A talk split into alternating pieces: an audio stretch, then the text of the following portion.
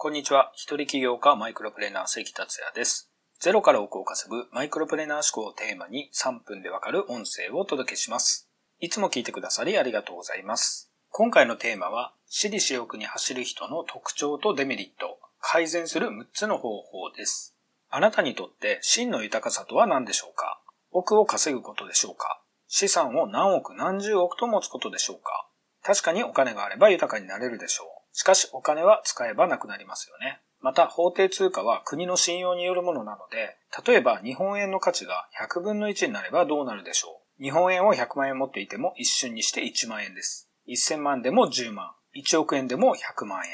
またハイパーインフレになれば100円のお菓子が200万円なんてこともあるのです。お金そのものの数字に本当の価値ってないんですよね。つまり豊かになるにはお金が必要というよりはお金を稼ぐ力が必要と考えた方がいいわけです。あとは真の豊かさを手に入れるには自分だけが豊かになればいいというわけではないと思います。人とのつながりも豊かさに入ります。当然ビジネスの成功も人とのつながり、関わりで成り得るものです。先日年間顧問コンサルをさせていただいている美容系の社長さんと渋谷でお会いしてコンサルをしている時に気づいたことがあります。その社長の会社の社員さんたちは社長をとても信頼していて長年続いてるんです。かなり業績もいいんですよね。なぜそこまでうまくいってるのかというと、社長さんが社員思いで頑張った分をきちんと還元しているのです。今回のテーマである私利私欲に走ってないことがよく分かったのです。僕自身も学ばせてもらい気づきを得ました。そこで私利私欲に関するテーマでシェアしたいと思い、私利私欲に走る人の特徴とデメリット、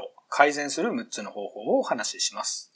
私利私欲の意味とは、自分の利益や欲求、欲望などを求め、自分勝手に振る舞って自分だけが得をすればいいという考えです。私利私欲が全くないという人はいないと思います。みんな大なり小なり何かしら自分の利益や欲求、欲望などは持っているものです。ただ、私利私欲が強すぎると多くのデメリットが出てきます。ではまず、私利私欲が強い人の特徴を7つ挙げます。1、自分優先。2、わがままや自己中。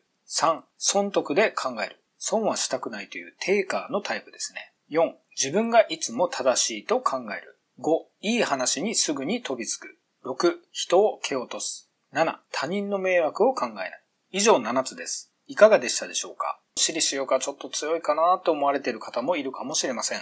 では次に、私利私欲が強いとどうなるかというと5つあります。1、人から嫌われる。2、孤独になる。真の友人がいない。3、性格が悪くなる。4、信頼がなくなる。5、チームワークを乱す。結果、仕事がなくなる。この5つです。デメリットしかありませんよね。そこで最後に改善策を6つ挙げます。1、他人の気持ちを考える。他人の立場になって考えるということが大事ですね。2、感謝されることをする。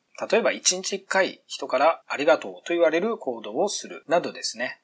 3、感謝する。小さなことでもありがとうと言ったり、日々の当たり前のことでも感謝するなどがいいですね。4、人を祝福する。周りの人にいいことがあった時は素直におめでとうと祝福することですね。5、自分の言動を顧みる。その時は気づいてなくても自分の言動を顧みたところで直した方がいいところが出てくると思います。6、人のために何ができるか考える。自分のことばかりではなく、周りの人が喜ぶことを、役に立つことをするということですね。以上6つです。いかがでしたでしょうか？